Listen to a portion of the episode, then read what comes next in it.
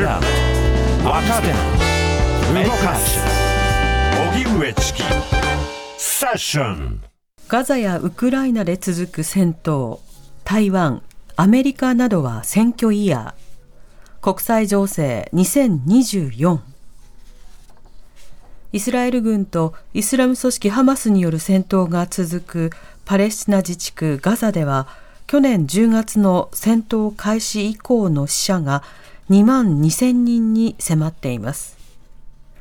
また、ロシアのプーチン政権によるウクライナへの軍事侵攻は、来月で戦闘開始から丸2年を迎えようとしています。こうした中、イスラエルを支持し、ウクライナへの支援も行うアメリカでは、11月に大統領選挙が予定されていて、バイデン氏の再選か、トランプ氏が返り咲くのか、はたまた新たな候補が登場するのか注目されています。一方、アジアに目を向けると、来週1月13日に台湾総統選挙が控えていて、与党と野党どちらが勝利するのか、その結果次第で中国とのさらなる関係悪化も懸念されます。今日はこうした今年の国際情勢の注目点について専門家の方々と取り上げます。では今夜のゲストをご紹介します。まずは国際政治学者の高橋和夫さんです。よろしくお願いいたします。新年おめでとうございます。はい、今年もお世話になります。はい、お願いします。高橋和夫さんは国際政治中東研究がご専門です。クウェート大学客員研究員、放送大学教員などを経てフリーになられます。パレスチナ問題についての著作が多くあり、新刊なぜガザは戦場になるのか、イスラエルとパレスチナ攻防の裏側がワニブックスプラス新書より2月8日に発売予定です。はい、高橋さん、中東のメディアでは能登半島の地震のことなどについてはどう報じられているんでしょうか。はい、非常に日本、我々が親しく感じている日本で大きな地震があったということを伝えてくれてて、やっぱり嬉しいのは、パレスチナとかシリアとか本当に今戦場になって苦しんでる人たちからSNS などを通じて日本頑張れというメッセージが送られてきてるんですね。で、東北大震災の時も私よく覚えてるんですけど、ガザで子どもたちが海岸に集まって日本頑張れたこ揚げ大会というのをやってくださって、ガザの状況が厳しい中で、我々のことに思いを馳せてくれてるというのは本当にありがたいと思っています。なるほど。今日は様々な中東の状況などの主に伺っていきたいと思います。よろしくお願いします。お願いします。続いて、現代中国研究などがご専門、東京大学大学院総合文化研究科教授の阿古智子さんです。よろしくお願いいたします。よろしくお願いします。お願いします。おめでとうございます。おめでとうございます。今年もよろしくお願いいたします。阿古さんは現代中国の政治社会変動、農村の社会関係資本、知識人や市民社会の動向などを研究なさっています。著書に香港あなたはどこへ向かうのか、貧者を食らう国、中国格差社会からの警告などがあります。今石川県の、災害があったところには、台湾からのメディアも入っておりまして、取材も続けているということを確認しています。阿古さん、台湾やそれから中国などではこの地震どう報じられているんでしょうか。はい、台湾でも中国でもやはり重視して報道されてまして、台湾はいち早く緊急の部隊を送ろうという、ことも提示されましたけれどもね、実際はちょっと必要はなかったみたいですけれども、援助も寄付ですね、寄付なんかも送ってくださるっていうことみたいですね。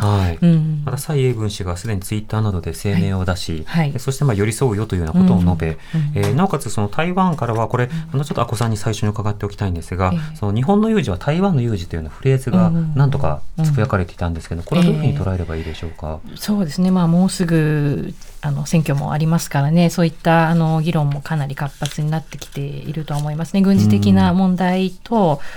こういった災害とか緊急時でも一緒に協力していくんだっていうようなアピールになっているのかなと思いますね。なるほど、はい、そうしたようなことも含めてこのいろんなメッセージというものを受け取ることは必要かと思います。ではまずはですね、ガザの情勢について高橋さんを中心に伺っていきたいと思うんですが、昨年10月から続いていますこのガザにおける戦闘、この動きについて、年が明けてもやむことはない、やむ気配がありません。高橋さん、今の状況についてはどうご覧になってますか？はい、ちょうど今日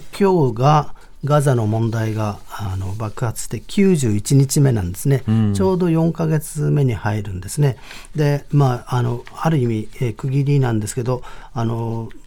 ザの死者が先ほどご紹介あったように22,000人なんですよね。で、これはとっても嫌な区切りで、ガザの人口が220万ってよく言いますよね。ちょうど 1% の方が亡くなったんですね。ですから100人に1人はもう亡くなっているという状況 で、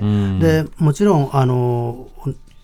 負傷した人もたくさんいらっしゃるし、住むところを失った人もたくさんいるんですね。だから非常に厳しい状況がまずあって、その中で、戦闘は続いていると。で、イスラエル側は、一部予備役の動員を解除してガザから一部の部隊を撤収させるという発表をしています。で、これからはより標的を絞った戦闘に移行するんだと、ガラント国防相なんかは言ってるんですね。これまでは標的を絞ってなかったのかという印象を受けるような言い方なんですけど、戦闘の規模を変えていくのかなという兆候はあるわけです。ただガザの部隊を引き抜いたのは戦闘を収束させていくという意味もあるのかもしれないんですけれど、北部のレバノンのヘズボラという組織とイスラエルとの間の緊張が高まってますから、対ヘズボラ戦闘に備えて軍隊を動かしたという見方もできるわけで、決してイスラエル軍の動きを見てて、これで収まっていくんだなという、そういう安心感はないですね。また仮にガザでのハマスとの戦闘が終了した後の対処、ガザの統治体制というものについてはいかがでしょうか？はい、実はガザの戦闘がこれほど続いてまだ全然終わりが見えてないんですね。これほど苦戦するとはおそらくイスラエル側は考えてなかったとは思うんですけれど、それにしてもいずれは自分たちが勝利を収めて、その後のガザをどう統治していくかということで、明らかにイスラエルの指導層の中にコンセンサスはないんですね。どうしようかということで、イスラエル軍が直接統治してもう一回イスラエル軍の支配下に置きたいという、一部の強硬派の人たちもいる。それから、アメリカなどが、しきりに主張しているのはヨルダン川西岸を支配しているパレスチナ暫定自治政府ですね、そこの人たちをもう一回、かつてガザを支配してたんで連れてきて、その人たちに支配させようという、動きですね。というのが、基本的には大きな2つの流れなんですね。ただ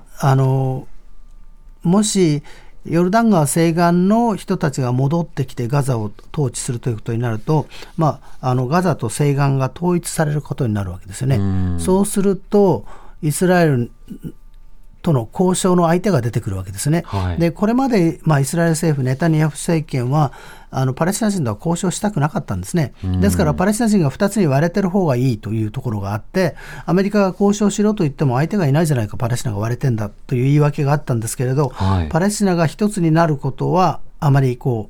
迎していないというのがネタニヤフ政権の本音でして、そこのところのせめぎ合いが、アメリカとのせめぎ合いが今ある意味外交で行われているという状況ですね。なるほど。これ仮にそのような仕方でそのガザの統治というものが進んでいったとして、ガザはガザでそのハマスを選挙で選んだという経緯がある中で、その政治機構への正当性というものはある意味揺らぐことになり、それに対して反発を覚える方もガザの中には出てくるのではないか、これはどうでしょうか？そうなんですね。で、一つは、いろんな和平案が出てるんですけれど、ハマスを、イスラエルは殲滅すると言ってるんですけど、ハマスが殲滅できない状況で戦いが終わった場合、ハマスをどうするのかと。もちろん軍事部門は許さないにしろ、でも政治部門、民生部門はいいじゃないかというのは当然出てくるわけですね。ですからハマスが殲滅できなかった場合のハマスの扱いをどうするかという問題が出てくるわけですね。で、もし実際に民生部門政治部門でハマスの参加を許すということになれば、まあ、選挙をやればいいわけですよね。でハマスがどれぐらいの支持を集めるかということをやればいいわけですけど、確かにハマスは2006年の選挙では第一党になっているんですけれど、もう十何年前ですよね。でハマスの人口の大半は10代って言われてて、だから大半のガザに住んでる人たちはハマスに投票したわけでもないし、誰に投票した経験がないんですよね。ですからハマスへの支持がどのくらいあるというのは実際は見えないということだと思うんですね。で最新の世論調査ですと、まあ、これだけひどい爆撃を受けてハマスが戦ってくれる人がいないということで、ガザではハマスの支持が少し上がっていると言われています。ただ西岸の方がハマスの支持が高いんですね。ですから、まあ、ハマスしか戦ってくれる人はいないと思いつつも、ハマスがこんなことをするからこんなひどい爆撃を受けていると思っている人は多分ガザの方が西岸より多いというようなことですね。なるほど。一方でイスラエル側の世論調査の傾向というのはいかがでしょうか。イスラエル側の世論調査の傾向は依然として、まあ、ハマスを叩き潰すんだと、軍事攻撃を続けるんだというのが大きな流れですね。で やはりあん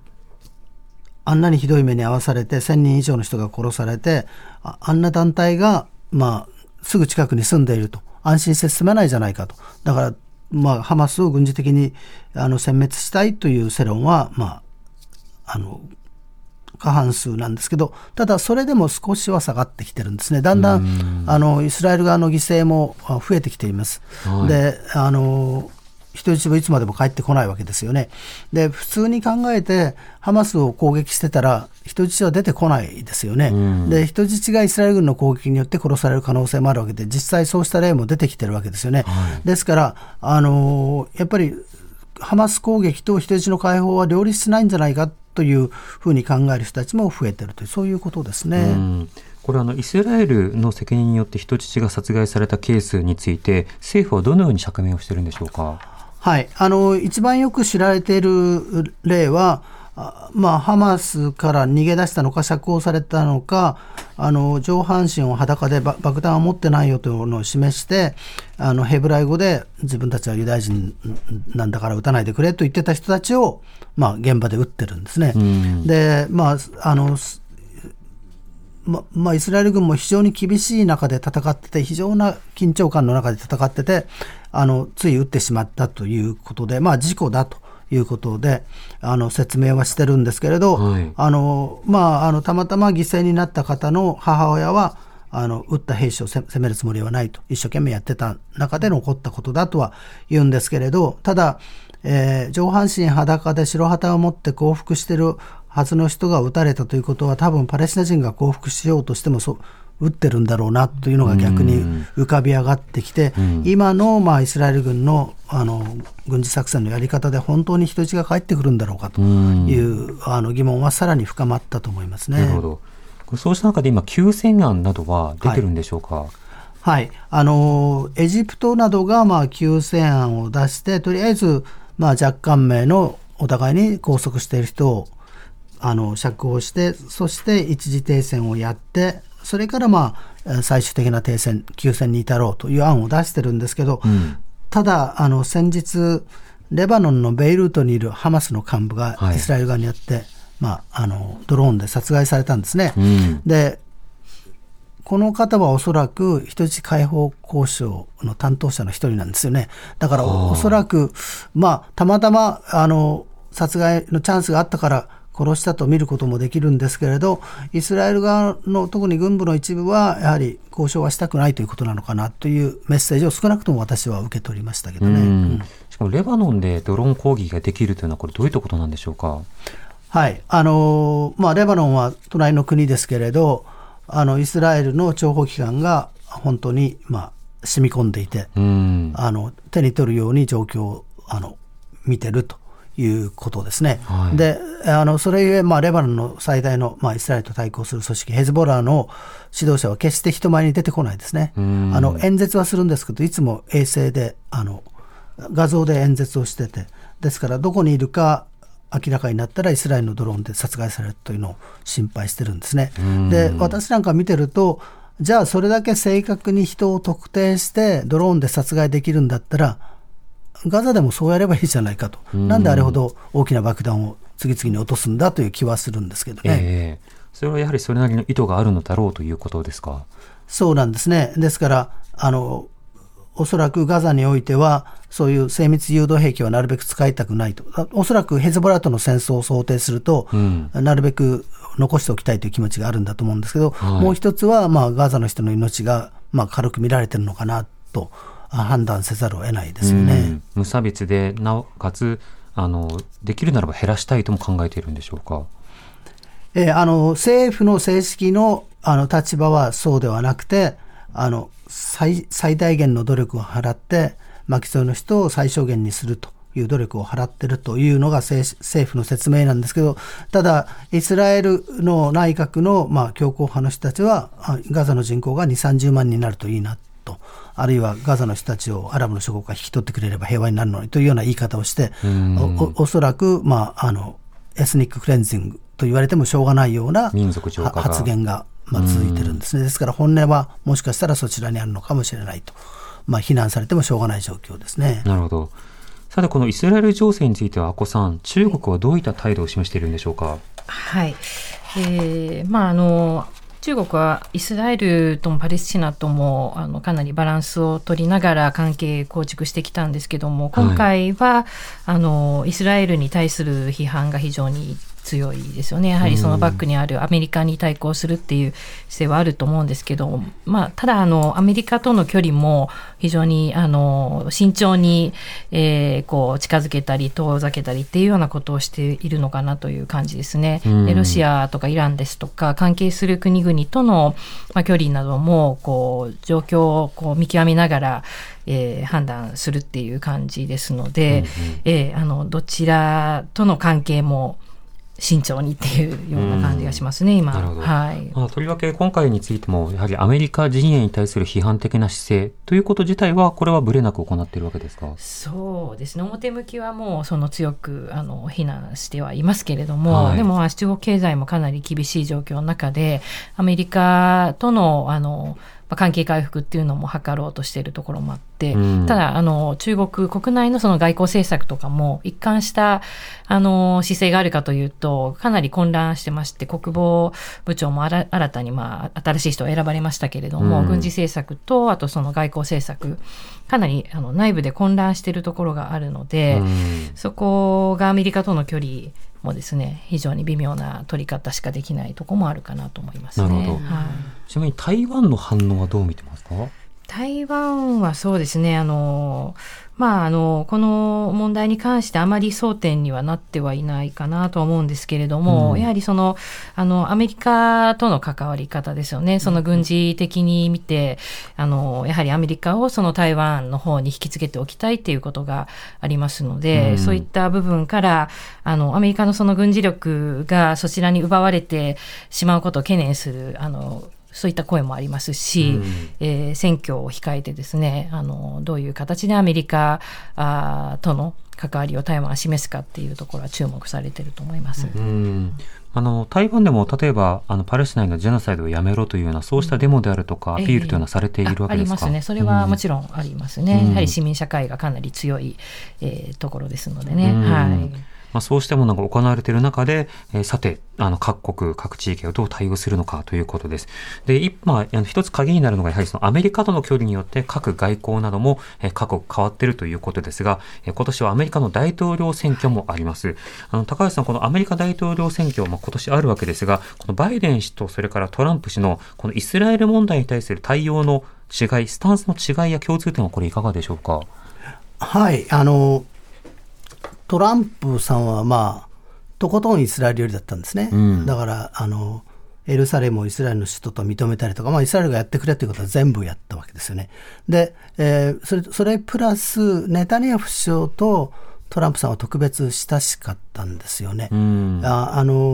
のは、トランプさんのお嬢さんイバンカさんですよね。イバンカさんの旦那さんがクシュナーさんというユダヤ系の方で、それでイバンカさんユダヤ教に改宗したんですけど、クシュナーさんのお父さんが、ネタニヤフさんの、資金的なスポンサーの一人なんですね、うん、ですからとっても近くて、はい、でファミリーみたいなファミリーなんですよ。でどのくらい親しいかというと、ネタニヤフさんというのは、まあ、外交官として最初はアメリカにいたんですけど、その間、まあ、イスラエル外交もやってたんですけど、自分の外交もやって、そのうち選挙に出るからよろしくねってお金集めのネットワークを作ってたんですね。だからその頃から、まあ、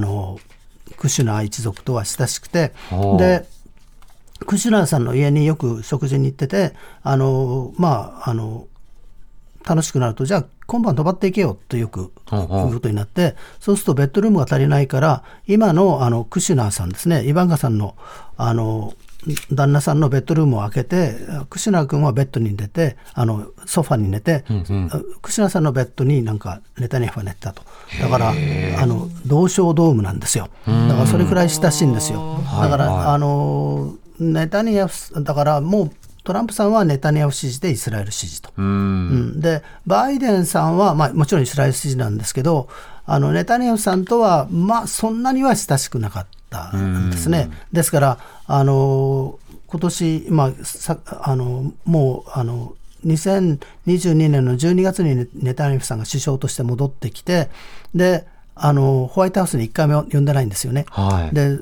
イスラエルの首相をアメリカの大統領がホワイトハウスに呼ばないというのは異常なこと でそれは、まあ、ネタニヤフさんがイスラエルで進めている司法改革というのがイスラエルの民主主義を脅かすという見方がアメリカのユダヤ人の間に強いので、まあ、そうした意向を受けて、ネタニヤフさんと会ってるんですけど、国連総会の後なんかその辺でこちょこちょっと会って家には呼んでないと、うん、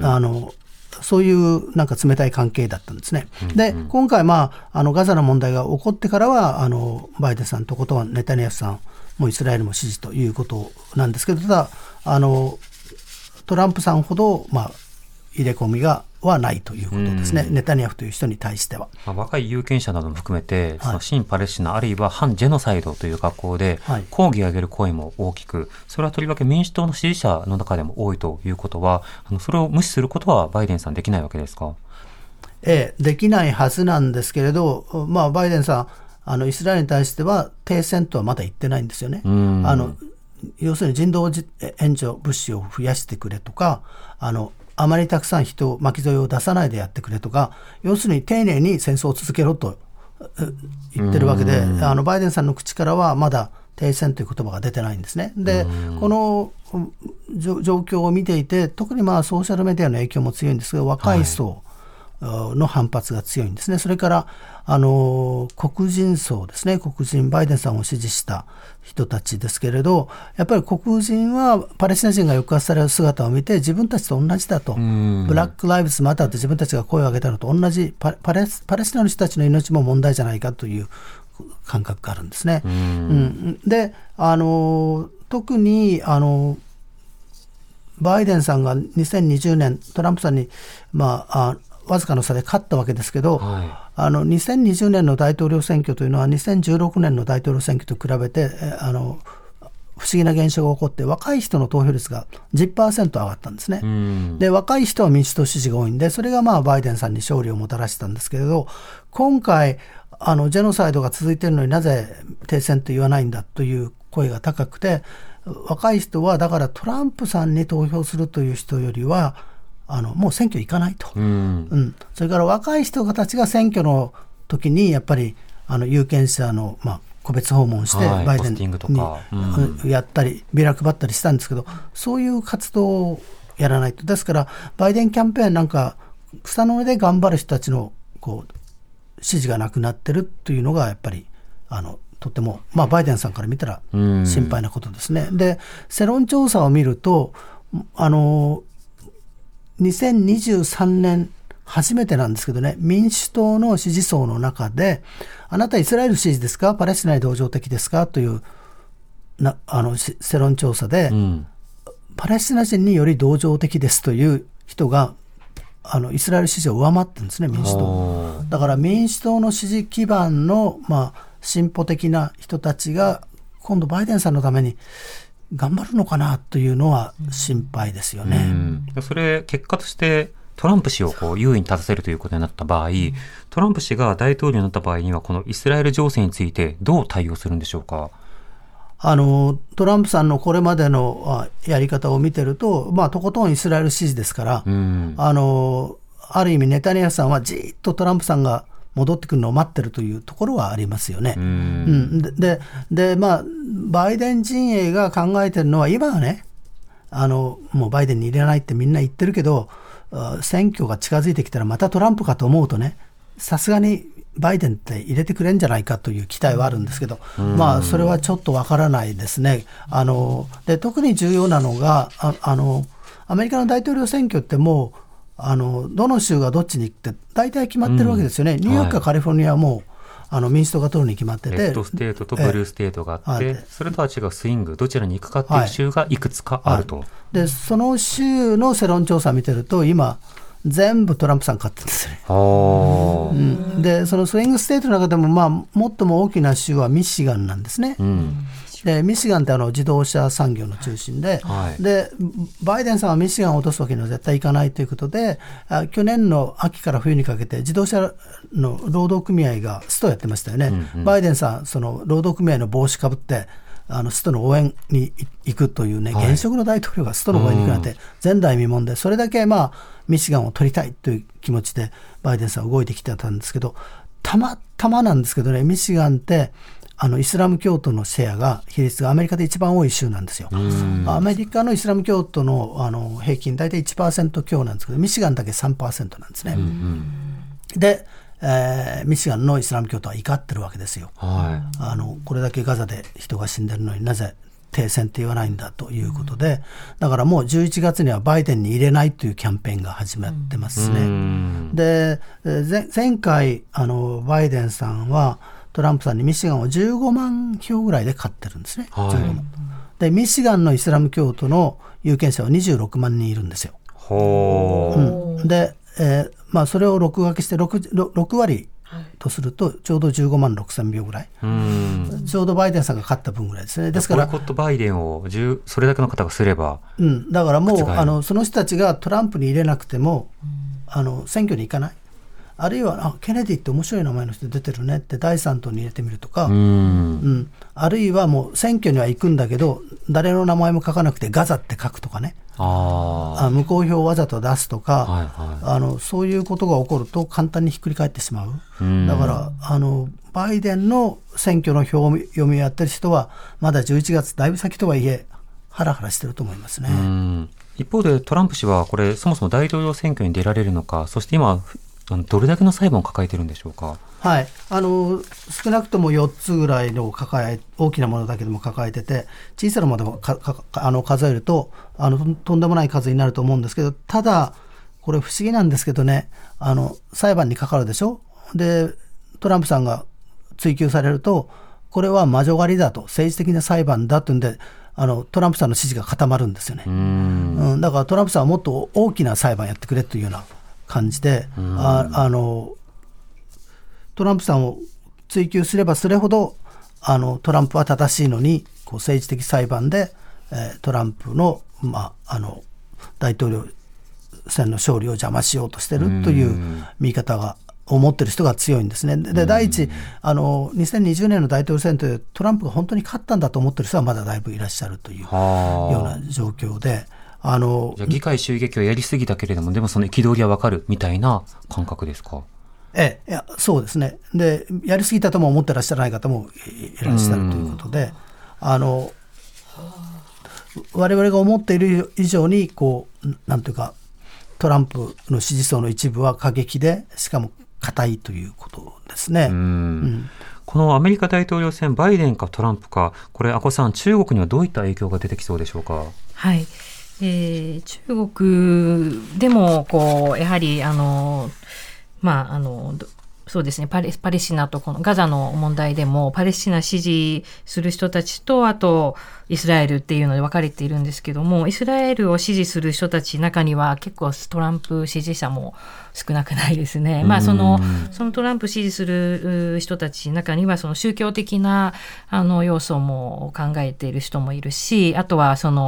中国の共産党政権に強くこう攻撃的になってくれる。でもその一方でトランプ政権っていうのは結構その先ほどのクシュナーさんたちも中国とかなりビジネスの関係でかなり結びつきが強いとも言われてましたし、こういうジェノサイドみたいな、新疆ウイグルの問題とかも考えると本来は中国の立ち位置っていうのは複雑な部分あると思うんですけれども、実はだから裏でトランプが大統領になった方がいいっていうふうに習近平政権も考えてるんじゃないかというようなことも言われてますよね。人権の話を目をつぶって、あとは経済の話のみになった時に、経済についてはディール手打ちができるのではないかということですか。表裏使い分けてやるということですよね。いい話が全然ない気がしますがリスナーの方からこういったメールもいただいております、ラジオネーム水穂ウエストさんです。どうもありがとうございます。今年は夏のオリンピック開催年ですねと、夏季オリンピック、確かにロシアがウクライナ侵攻を始めたのは2年前の北京の冬季オリンピックが終わった直後でした。パリオリンピックの開催までに、例えばフランスがウクライナの戦闘について何らかの和平の道を探ったり、オリンピック休戦をしようと呼びかけたりする可能性はないのでしょうか。もちろんそれまでに戦闘が終結することが望ましいですがと。これはウクライナだけではなくてガザの問題でも気になるところではありますが、高橋さん、このオリンピック休戦などについてはどうでしょうか。マクロンさんがそれなりに動きを示す可能性はあると思うんですよね。ですから今回ガザの問題、最初はマクロンさんとことんハマス悪いで始めましたけど、とはいえこれだけ人が死んでんだから休戦って立場を変えてきますよね。もちろんフランスのイスラム教徒の票に対する配慮というのもあると思うんですけど、それから、ウクライナとロシアの戦争を見てて、どう見ても一方が圧倒的に勝って終わるという可能性は見えないわけで、このままずるずると双方が戦い続けるんじゃなくて、そろそろ戦いを終える道筋を探るべきじゃないかというのは広くアメリカにもヨーロッパにもあるわけで、そうした声を代表して、フランスが動くというのは十分可能性としてはあると思いますし、私は頑張ってほしいなとは思いますね。それが結果として核保有国による侵略というものは事実上成功し得るのだというような体験にはなってしまいかねないですよね。そうなんですね。ですから、停戦をどういう形で終えるかということになりますよね。ただウクライナの問題、そもそも考えないといけないのは、ウクライナの人口は、3000万とか4000万とかですか。ロシアは1億5000万いて、そもそも長期戦になればウクライナ側に勝利の可能性は非常に薄くなるということですよね。それからウクライナはともかく、ロシアは、ロシア人の兵士を送り込んで血を流してでもこの戦争に勝とうとしてるわけですよね。でもフランスやドイツやイギリスは武器は送るしお金を送るかもしれないんですけれど、自分たちが血を流して戦うつもりはないわけですよね。で死ぬつもりの人たちとそうでない人たちが戦争すると、どちらかというと死ぬつもりで戦ってる方が思い込みが強いだけ有利ですよね。だからそもそもこのウクライナの戦争、最初から長期戦になったら分がないというのが客観的な見方で、なんか必ずしも日本でそうした見方が広く共有されてないのは、私はちょっと残念かなと思うんですね。その見方だけが正しい見方というわけではないんですけど、そういう見方もあるんだという、被害の最小化というような時にどのルートがあるのかということですね。マクロでどうなのかということをちょっと考えておく必要があると思うんですね。もちろん侵略の犠牲者であるウクライナに対する同情というのは別問題なんですけど、客観的に冷静に考えるとどうなのかなという気はしますね。では引き続き国際情勢座談会お送りしたいと思います。 TBS ラジオ905 954発信型ニュースプロジェクトセッション TBS ラジオキーステーションに生放送でお送りしている荻上チキセッション、今夜はガザ・ウクライナで続く戦闘、台湾、アメリカなどは選挙イヤー、国際情勢2024と題して、スタジオに国際政治学者の高橋和夫さん、現代中国研究などがご専門、東京大学大学院教授の阿古智子さんをお迎えしています。引き続きよろしくお願いいたします。お願いします。お願いします。さて阿古さん、選挙イヤーということで台湾総統選挙も行われる、はい、これが1月13日ということで、もう選挙まであと1週間ちょっとですね、争点、それから、どういった候補者がいるんでしょうか。はい、私も9日から行ってきますけれども、地元でダースレーダーさんとかと会うかもしれませんね。そうですね、争点はですね、やはり中国との関わりというのが大きいかなと思いますね。他の産業政策とかそういったもの、あとは社会福祉とかそういったものはあまり大きな差はないんですけれども、ただ中国との関わりもそんなに差はないんですよね。やはり先ほどの戦争の問題、ウクライナとロシアの問題とかもありましたけれども、はい、台湾の人たちは比較的冷静というか、血は流したくないわけですよね。ですから中国と衝突するような形で状況を悪化させたくないというのはあって、ですからどの候補も3人候補がいましてですね、民進党の今の、蔡英文政権民進党ですけれども、この候補は頼清徳という今副総統の方が今度総統候補になるわけですね。それから国民党、野党の国民党は侯友宜という今新北市というところの市長さんをやってる方、それから新しい第三極として台湾の民衆党ですね、の柯文哲さんという前の台北市長なんですけれども、3人出てますね。はい、もう一人郭台銘さんというシャープを買収した会社ですね、フォックスコンという会社の、トップの方が出るはずだったんですけれども、その方は出ないということで、野党で共闘しようっていう動きもあったんですね。国民の動きありましたよね。それが、決裂したっていうことで、今支持率で見ると11月から12月にかけてこの柯文哲さんがちょっと落としてる感じですね。で民進党の頼清徳さんが少し上げてきている、はい、で国民党の侯友宜さんも少し上がってるかなと、その柯文哲さんが落としたのは野党共闘が決裂したことも響いてるんじゃないかと言われてますね。野党が共闘しないということは、民進党優位ということにはなるんですか。若干はそうかもしれないんですけれども、でも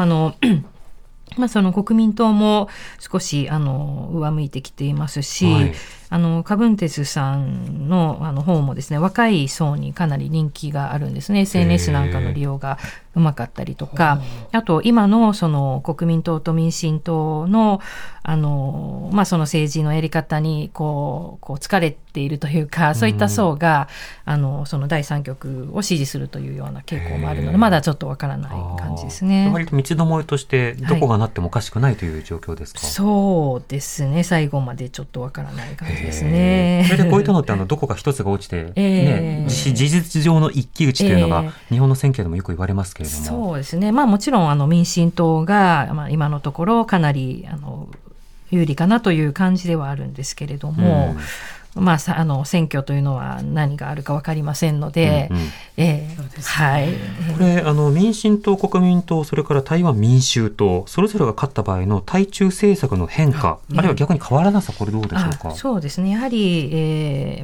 民進党が勝てばですね、今、その中国とは一定の距離を置くというような姿勢というのが維持されるとは思いますね。はい、で民主主義とかですね、あと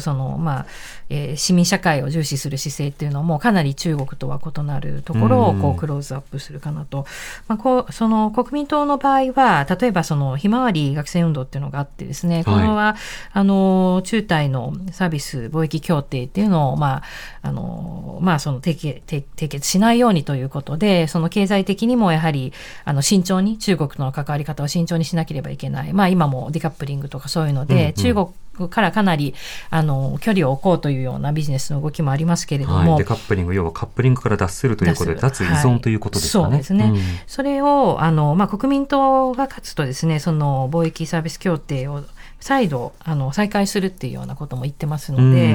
で、かなり中国とのその経済の関係っていうのは変わってくる可能性もありますね。はい、柯文哲さんの民衆党の場合もやはりもっとこう中国とは距離を近づけていくような可能性はあると思いますね。なるほど。はい、そうしますとその中国との経済、あくまでその経済との接近ということではあるわけですが、それがやっぱり安全保障やその軍事的な緊張の高まりなどにも阿古さんこれつながったりするんでしょうか。そうですね、やはり、民進党がですね、かなり中国に対して牽制する、アメリカともかなり環境強化してですね、牽制しているところがあって、そういった政策を続けていくと、戦争につながるんじゃないかということで、国民党は、戦争なのか平和なのかみたいな、そういったこう問いかけをしているんですね。そんな単純なものではないと思うんですけれども、ただそういった軍事的な衝突はもちろん避けたいけれども、では平和的に統一っていうことも求めてるかというと、台湾の人たちはそうではないですよね。やはり中国のようなこう、統治のモデルというものを、香港のこともありますから、はい、そういった一国二制度みたいなものも求めていない、やはり独自の台湾の現状維持っていうものを求める人たちがほとんどだと思いますので、そうすると、戦争は嫌だけれども、どうやって独自性を維持するかっていうところになってくるんですよね。その場合やはり日本とそれからアメリカとの外交ということ、こうしたつながりというものは重視されるわけでしょうか。そうですね、やはり日本は非常に大事な位置にありますし、アメリカもですね、先ほどの大統領選挙の行方などもこう影響してくるんですけれども、そして他の、国際関係、ウクライナとかガザの状況なども踏まえた上で、その台湾の位置づけというものが決まってくるのかなというところですね。なるほど。この選挙期間であるということと日本への災害支援というものは何かつながりはあるんでしょうか。やはりこう災害の時にもういち早く台湾の方でこうその日本を支援するという声が上がると、で有事ですね、台湾有事、沖縄などがですね、やはり米軍基地があるというところで、どこまで日本が何かあった時に助けてくれるんだっていう議論になってしまう意外ではありますけれどもね。なるほど。じゃあ文化的シンパシーはあるけれども、同時に安全保障上の利害というのもあって、それが各党がどういうふうに出るのかということですね。あっという間の座談会ということでしたけれども、まだまだ聞きたいということで、高橋和夫さんがイベントがあるということです。お知らせをしていきましょう。高橋和夫さん、1月の15日月曜日午後2時から東京千代田区の女水会館、スターホールで行われる新三木会主催の講演会で、和夫先生がハマスとイスラエルなぜガザで戦うのかと題して講演を行います。参加方法など詳しくは高橋和夫の国際政治ブログをぜひご覧になってください。はい、そして阿古さんは台湾の相当性にこれから取材に行くということで、取材報告ぜひ楽しみにしております。お待ちしております。はい、今夜は国際政治学者の高橋和夫さん、東京大学大学院教授の阿古智子さんをお迎えして座談会をお送りしました。ありがとうございました。今年もよろしくお願いいたします。 TBS ラジオ TBS ラジオ荻上チキセッション。